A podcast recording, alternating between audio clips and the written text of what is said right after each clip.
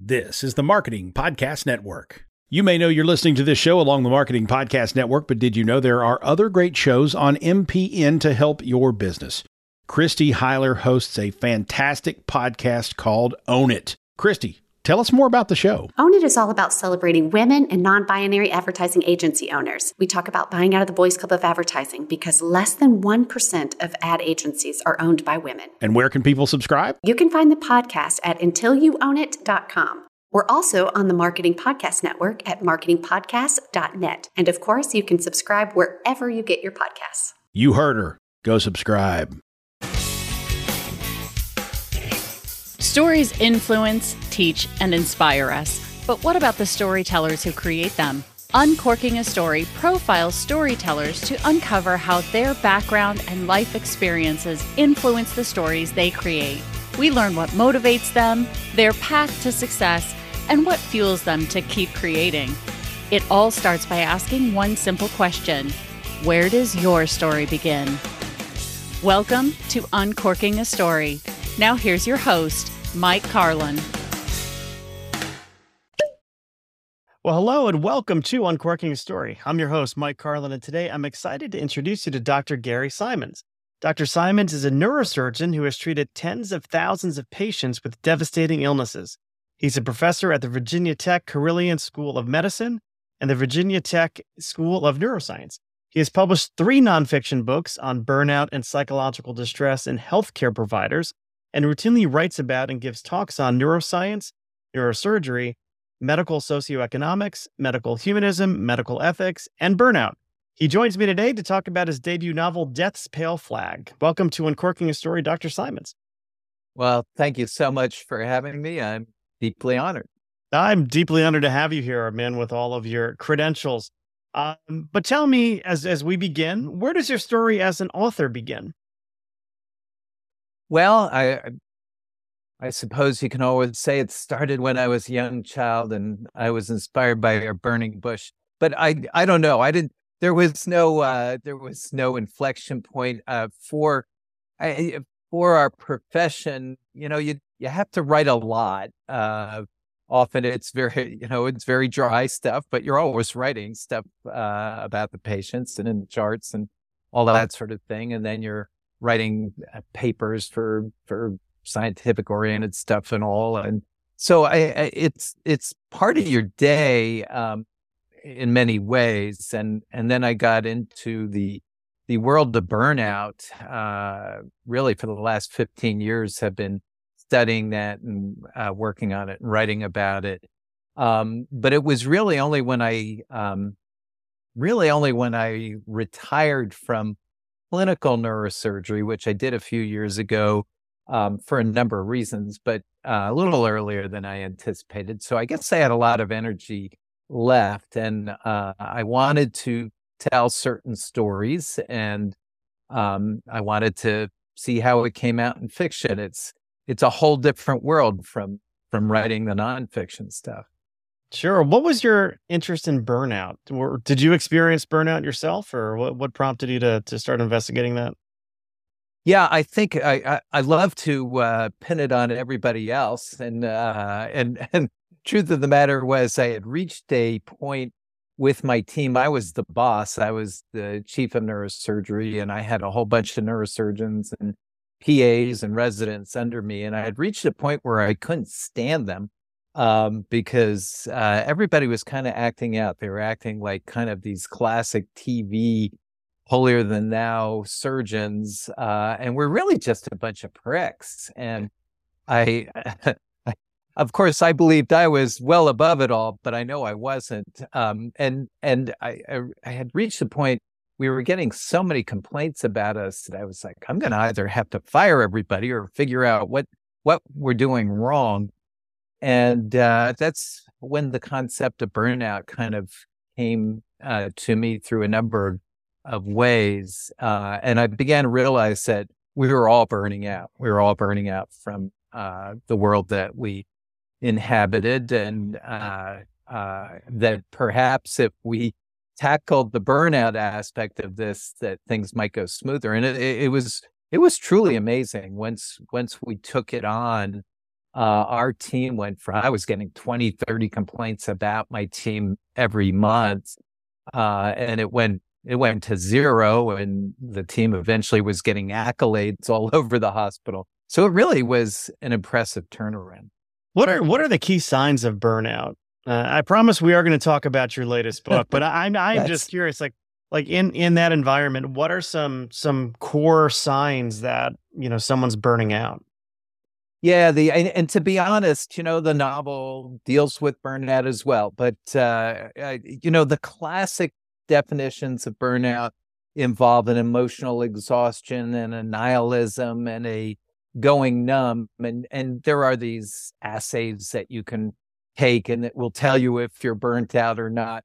Uh, but the reality is, I think it, it, it's much it's much more a spectrum than it is this all or nothing um, deal. I think we all are in this society and in this kind of high high energy, high demand, everything's buzzing, multitasking society that we're in. I think we're all burning out to one degree or another. Um, and so it shows up in many ways. And I think it shows up uh, different in different people because I think it tends to accentuate uh, some of our personality defects, some of our personality shortcomings. So in our world, it really was kind of manifesting itself as this just this this seething, this anger that was going on all the time, where people would snap immediately at the simplest of questions and and not engage with people and not really look to get to know and become friendly with your coworkers and and that sort of thing. So uh, it, it it can certainly manifest in many ways, but you know, the classic sense is that you're just running out of energy to deal with the normal hassles of the nor- of every day. Well, let's talk about Death's Pale Flag. What can you share with the audience uh, about this novel? Well, I'm hoping it will be a uh, a bit of a thrill ride. I think um, there are there are multiple things that might uh, interest people. I, I know that there's a lot of interest in in my world, in the world of brain surgery and neurosurgery, and there's been some uh, very nice uh, nonfiction books about it. I don't think there's a lot of, of fiction uh, taking place in the neurosurgical world, but but I I I wanted to really open the doors and let people see uh, as as honestly as I could what it was like, what we were capable of, what we weren't, at what the actual operations were like, what what how people got to that state and all. Uh, and I I began thinking that uh, doing it through fiction might be uh, much more immersive. Uh, I like to say it. I, I, was hoping to put the, the the reader in the operating room with the high speed cranial drill in their hands, and they're the ones opening it up and and taking a look inside. So I, on one level, that that's certainly uh, what I would like uh, the readers to get out of it. And then um, I, certainly the burnout themes are there, and I want people to kind of get a sense of, uh, you know, how how people respond to high stress and how we all can burn out.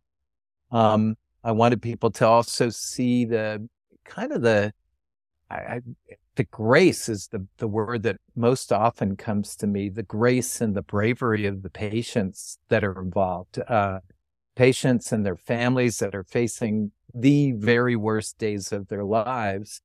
I, and I, it's been nothing but an inspiration throughout my life throughout my working life um, uh, to uh, to see their responses. I often think if i were in the same situation i'd be running around the room screaming and throwing things and breaking things and and just uh, it, it's the exact opposite. They are they are brave they're tough they're full of grace uh, and gratitude. It really is inspirational. So i wanted a little bit of that to come through. And then i wanted a i, I wanted a, little thrills and chills uh, and so there's uh, there's a ghost element. Our our main protagonist the, is a neurosurgeon and uh, he begins to see ghosts and he begins to experiencing uh, experience them in an escalating fashion and the question is uh, could they be real or or is he losing it um, and uh, and that's what we play with Yes. Well, I'm sure we don't want to give that away, but w- was that ghost element, you know, inspired by some like real life event for you or, or, you know, is that, is that a common thing that, that might, might happen? Some kind of ghostly sightings? Well, don't you see my friend here sitting next to me? I, no, uh, no. Um, you know, it's interesting. I, uh, I personally have, uh, as far as I know, have not experienced anything like that maybe a couple of times in my fraternity basement back in my college days. But I um the my I grew up in a family. Um, uh, my mother and my grandmother lived in the house, uh, and they're both Scottish. They're off the boat Scots, and uh, they profoundly believed in the supernatural, and both had many stories of their interactions with ghosts. Uh, and you know, when you go to Britain, it's like it, everywhere you move, there's supposed to be a haunting and a ghost somewhere. But uh, so I, that just, that was just part of my soul. I mean, it, that, that was built into me. So I've, I've loved ghost stories.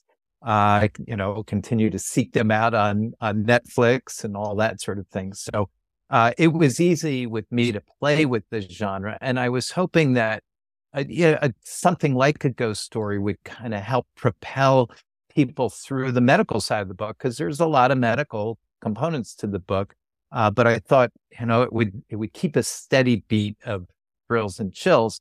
Although I wanted, I also wanted the readers to to think about, well, what really is more scary in this book? Is it is it the uh, supernatural, or is it the very natural world of of what we're facing in the in the operating rooms and ICUs and stuff?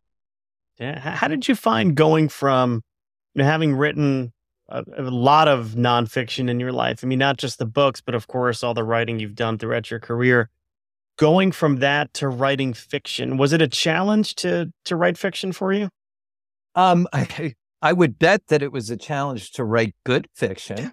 Uh, I, it was no challenge at all to put stuff on the page. So uh, the, I guess the jury is out on that one of of how uh, much of a challenge it really proved to be.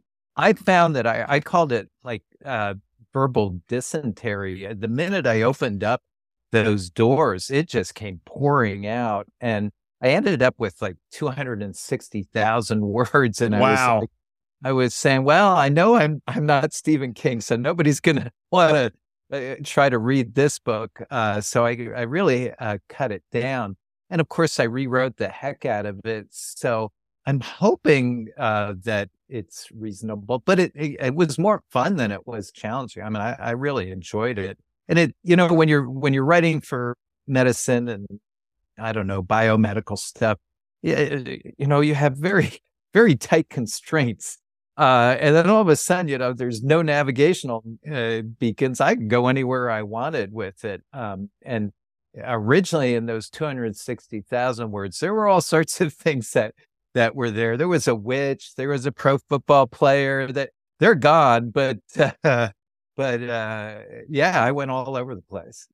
Did you have a team, you know, around you helping you shape the development of the novel like after you did your first draft? Did you have editors that you were working with or an agent that was really helping you and say, "Hey, look, you know, this is all good, but we got to go from 200 something thousand words down to, I don't know, maybe 80 or 90. Uh, yes. And uh, yes, I guess I, I, uh, first of all, nobody got a hold of the 260,000 word book. Um, but I, you know, I, I did send it out to a couple of, of, oh, what do you call it? Uh, now I'm going to block on the name of the editors, kind of a content editor as as opposed to you know the copywriting or whatever part of it um, eh, because I'd never done it before and this whole the whole fictional side is really new to me and uh, they had some amazing you know really good suggestions and and uh, ways to contain I guess uh, how I was like a a wild horse romping through the meadows and uh, try you know how to pen it in a little bit more. And then I, I have uh, several close uh, friends and my wife and family who, who I subjected them to some of the early uh, the early iterations, and they were very helpful. So yeah, absolutely, a lot of people took a swipe at it, good and early. How was you know sort of getting that feedback? Was it was it tough to hear, or or were you like open to it? And and because I know that you know, especially with a first novel, you know, some authors tell me you know is really resistant to to what they had to say, but it sounds like you were you were pretty open to it. Yeah, I guess I I had no real pretenses uh, of being a fiction writer, um, and so I think I was probably less sensitive to it. Like if I I do give a lot of medical talks and a lot of I, I give it to non medical people as well, uh, but I give a lot of talks, and you know you always get these these um, uh, surveys done about it, and it it would really bother me if two out of a hundred people said that you know I sucked, and it would really bother me. But that was my business, you know. I I, I felt very comfortable doing it. Writing fiction is not my business, uh, or was not, and and so I think I was probably more open uh, than maybe some people. It didn't it didn't hurt per se, and it really felt helpful. I mean, it, it felt like people were true truly trying to point me in the right direction, and I guess how can you not take that as something as, as positive? Yeah, the name of your novel is really interesting. Interesting to me, Death's Pale Flag. How did you come up with the name? It's, I'm very curious about that. Well, I'm a I'm a bit of a Shakespeare nut. I I kind of read Shakespeare for fun, um, and Shakespeare criticism, even probably more than Shakespeare anymore. But that stuff is always on on my bedside table, and uh, um, this is a it's a quote from Romeo and Juliet, and it's when Romeo finds Juliet, presuming she's dead, and he's remarking on the fact that she hasn't even lost the blush of life in her cheeks. Uh, uh, you know that she must be so freshly dead that she hasn't gone pale with with death, and you know we've certainly seen that transition um, in real life. Uh, so it it very much stuck with me and and has a real meaning to me. All goes back to Shakespeare, Billy Shakespeare. Always. um, well, anything um, else you'd like the readers to know about this book before I move on to some other questions I have for you? Yeah, I mean, I, I, I think one of the reasons why I I wrote the book, and and I think readers will will pick up on a lot of of different themes.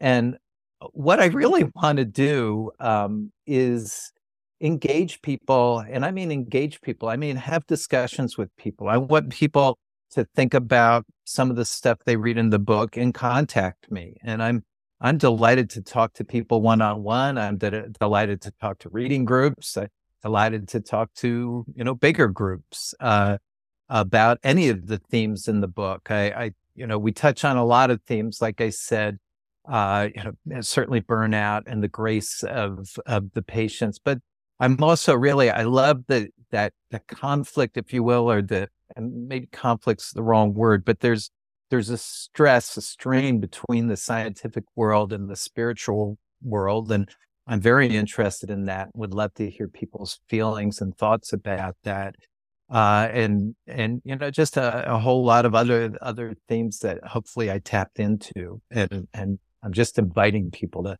talk to me. Well, I mean, you you've seen. I mean, obviously, you lived in the scientific world.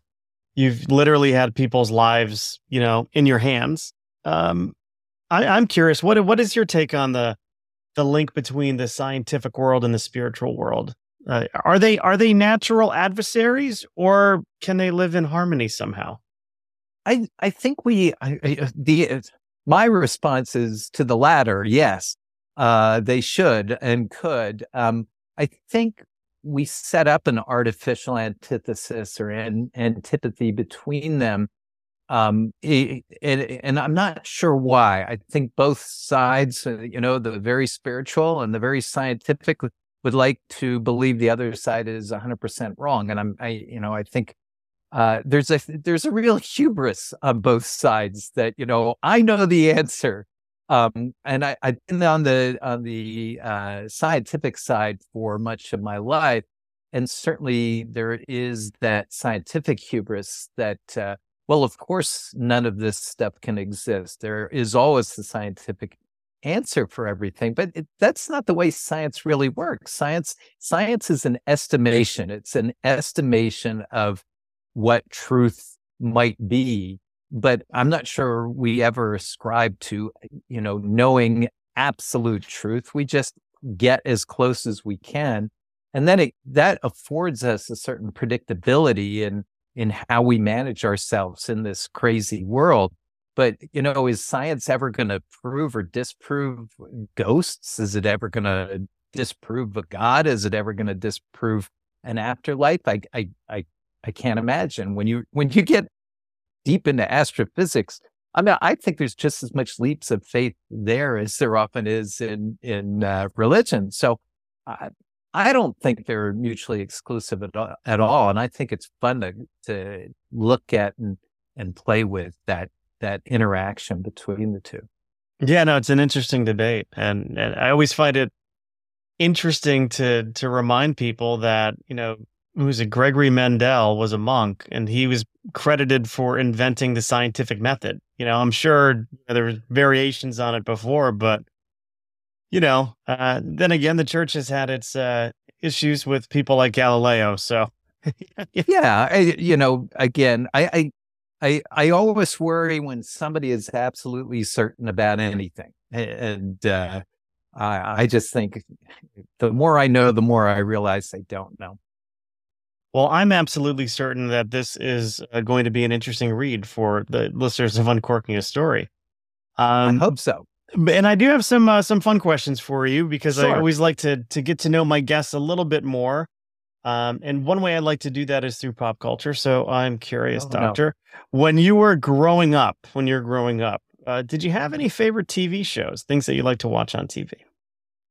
Well, uh, I didn't see a lot of TV, um, but I was at the Gettysburg Address, and that was like one of my favorite. Yeah, no, I, if you start talking pop culture, we're in different generations, way separated. That's quite all right. Uh, favorite TV shows. I my parents were in World War II, um, and so uh, anything that had to do with war with war uh, was definitely high on the list. So there was Rat Patrol and combat and a whole bunch of other uh, military shows. And then I I ascribe most of my personality and the way I deal with the world, interact with the world, uh, to Bugs Bunny, um, uh, and that is a certain level of irre- irreverence and uh, never taking things too seriously. Sure. Uh, you mentioned you know enjoying ghost stories before. Do you have a favorite ghost story? You know, whether it's a, a book or a film that uh, that you really like? One of my favorites is one of my mother's, um, and uh, they had uh, they had she was uh, born and and spent her early years in Scotland, and then they moved down to England, really at the beginning of World War II. But uh, they moved to a pub. My my grandfather ran the pub, but it it had rooms upstairs for rent, and my mother had one of the rooms there, and she started complaining to the the family that somebody would come in the room and start moving furniture around or moving her bed in the middle of the night or lifting the end of the bed and eh, you know they they blew it off for a while and she kept complaining about it until uh, finally they started looking into it and they were trying to figure well are there trains coming by or buses or something like that they eventually they eventually called the previous owners of the pub and uh, they said uh, which room is she in room 23 or whatever it was. And he said, Oh, no, of course. Room 20, everybody knows room 23 is haunted. And uh, typical British fashion, uh, my my grandparents apparently were like, Well, there's the answer. They didn't move her into another room or anything. They had the answer. It's just haunted.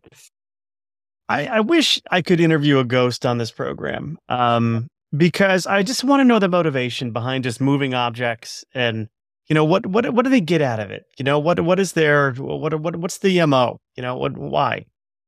Yeah, I, uh, I you know uh, I uh, part in the book part of the supposition there was that uh, there, you know, ghosts may be trying to get to us uh, somehow, and mm. I, there, and I, I reasoned that this this surgeon who's kind of right there at the dividing line of life and death. He's watched multiple people cross that line and pulled a few back.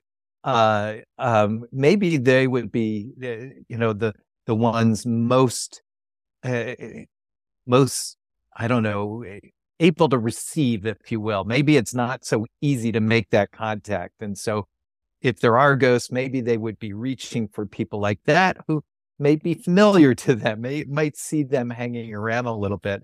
So I don't know. I, I don't know, but that's, that was one of the concepts I played with. And then of course the, pro, the protagonist is saying well, he believes they are ghosts. Uh, we're trying to decide whether he's crazy or not, but uh, he believes they're ghosts.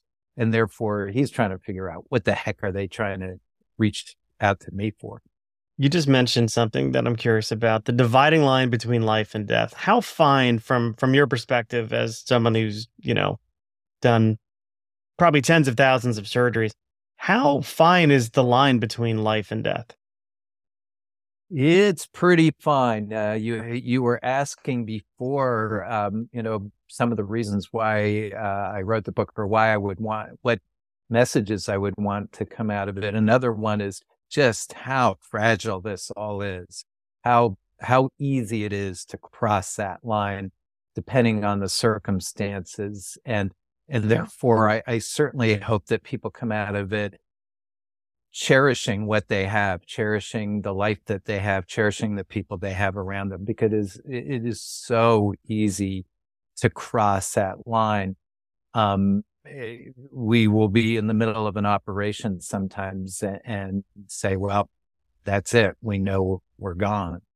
Um, eh, you know, on a, on a medical legal level, it, it gets a little bit more uh, drawn out and a little bit more um, legalistic, uh, and so we have to prove on multiple levels. Obviously, it's easy if the heart stops, um, but uh, and stay stopped. But uh, when we're going for uh, brain death, it's it's much more of a, a, process, and yet we usually are pretty darn certain right away. Wow, that is a uh, that's somewhat chilling when you think about it. Um, you know, because it's not like the brain is the brain isn't a system that just shuts down like like a light switch. I mean, there's I'm I'm guessing there's a process, whereas the heart can just stop does the brain, I mean, take a little while to fade away? Well, if you if if the insult is bad enough, you've only got a few minutes. Um, the brain, the, way the brain works, it, it is it is it takes a huge amount of energy, and there's there's reasons uh, why, but it doesn't store energy in it, so it needs a constant supply of glucose, of sugar, and of oxygen to produce enough energy to keep your nerves firing. And you've only got a few minutes if that's completely shut off. You've only got a few minutes to keep uh, to restore things or everything shuts down and goes out. Now, most insults that we sustain, it's it's not the whole brain that's that's feeling it, unless indeed your heart stops. So if your heart stops, you've only got a few minutes to go before your brain is gone. But uh, um, usually like a stroke will hit one area of the brain or or that sort of thing. Now sometimes the area that it hits can be very strategic. So we talk in the book even we talk about your brain stem is kind of a series of on off switches for the rest of the computer you know your your the rest of the brain is the computer is all the hardware and and all that sort of thing but the brain stem is the on off switches so if you have a stroke in your in your brain stem, for example, you may just shut off all the on off switches. Then it doesn't matter if all the hard drive and all the the programs are still there and are still potentially functionable. If you can't turn them on, you're dead. Wow. Um yeah, I'm thinking about this because my my mother is, you know, currently she's 90. Um doesn't hasn't been diagnosed with Alzheimer's but man, her short term memory is just not there. You know, like she she came up here. Uh, I live in Connecticut. They they live in Florida, and my uh, I have a twin brother got married last weekend. Um, she came up for the wedding. Couldn't remember why she was coming up here. Had a great time at the wedding. Following day, couldn't really remember being at the wedding. You know, and it's um, it's hard, and uh, but not a no diagnosis of Alzheimer's. Um, long term memory seems fine. It's just like the short term. The past, I don't know, eight or so years has just been declining and declining and declining. It's uh, you know, and I, I don't know. I don't know what to think about it. Yeah, we we we all lose uh, memory. We all lose neurons. We all lose uh, connections uh, as the years go on, for sure. Um, when you when you get to that age range, it does accelerate even under normal circumstances. Uh, but then, then there are diseases such as Alzheimer's that will accelerate it. And it has, you know, what you're describing has an Alzheimer's feel, if you will, um, uh, with the short term really getting affected, but still some preserve or still a fair amount of preservation of long term. Um, Alzheimer's can stay kind of in an early stage for quite a few years. And the older you get, the more prone you are to Alzheimer's as well. So it's it's possible it's certainly not unreasonable to have her evaluated for it although sometimes a lot of times it's mostly watching the clinical progression. Yeah. And uh, a word i've never heard before but uh, i just made it up but, but shakespeare here, coin shakespeare here was allowed to do it. I all right well it all, all goes back to billy shakespeare. Um, yep, yep. So we've been talking to Dr. Gary Simonds, the new Robin Cook, who I'm going to call him the new Robin Cook. First medical thriller I ever read was Robin Cook. Um, my my grandfather was a um, was a field surgeon in World War II. Oh wow! And he had um, a bookshelf at their condominium, and uh, I saw Robin Cook. I think it was Coma or Brain. I can't remember which one. Mm-hmm. Um, and I remember being a young kid and just picking it up, and that, that's what got me hooked on Cook, um, which What's is a phrase I never thought I'd say. Hooked on Cook, but no, I I thought uh, his his works were great. Um, you were talking pop culture earlier. What was what were your early shows?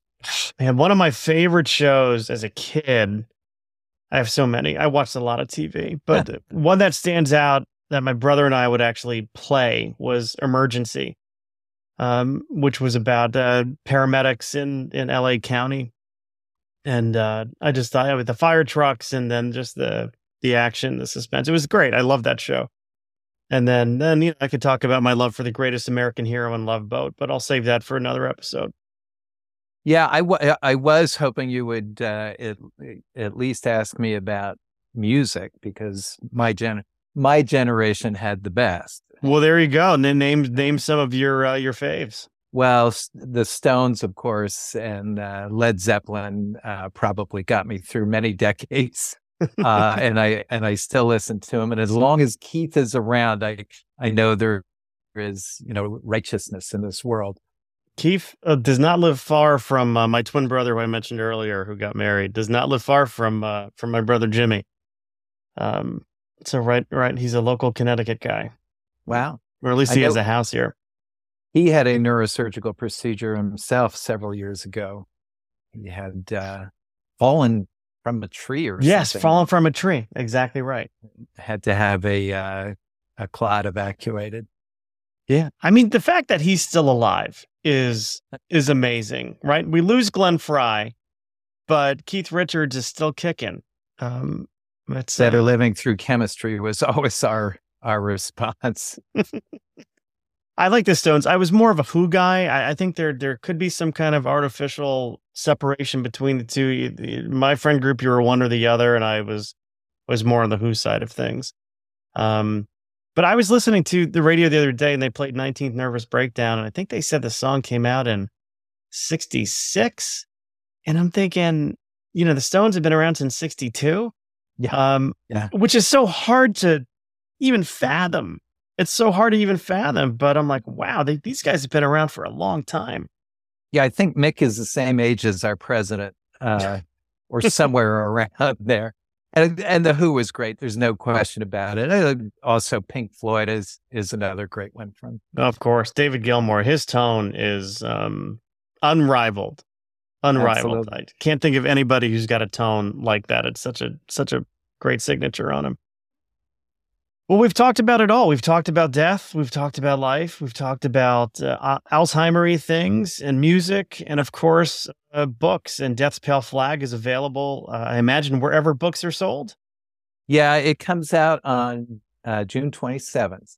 Uh, and we'll hopefully, uh, hopefully get some, garner some interest. Let's put it that way.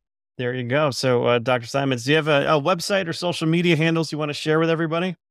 Sure. Uh, I the easiest one is is I do have a website. It's just under my name, Gary R.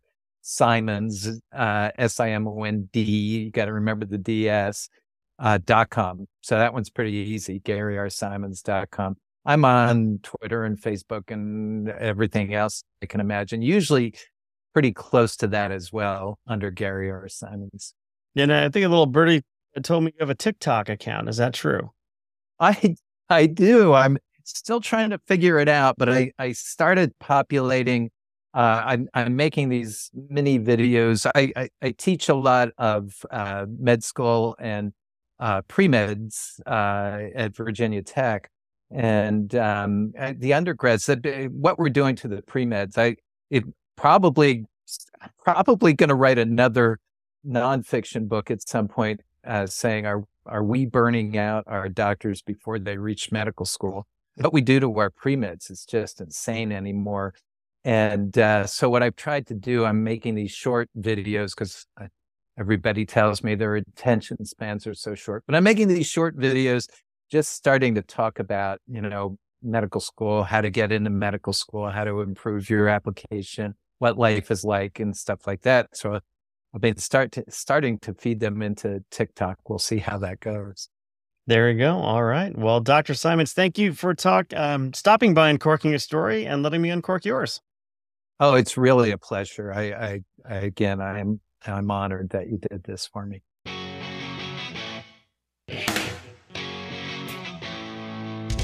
Thanks for listening to Uncorking a Story. If you'd like more information about today's guest or to find out more about Mike, go to uncorkingastory.com. If you enjoyed the show, please subscribe, rate, and review us at Apple Podcasts, Spotify, or wherever you get your podcasts. Tune in every week to hear Mike Carlin uncork a new story.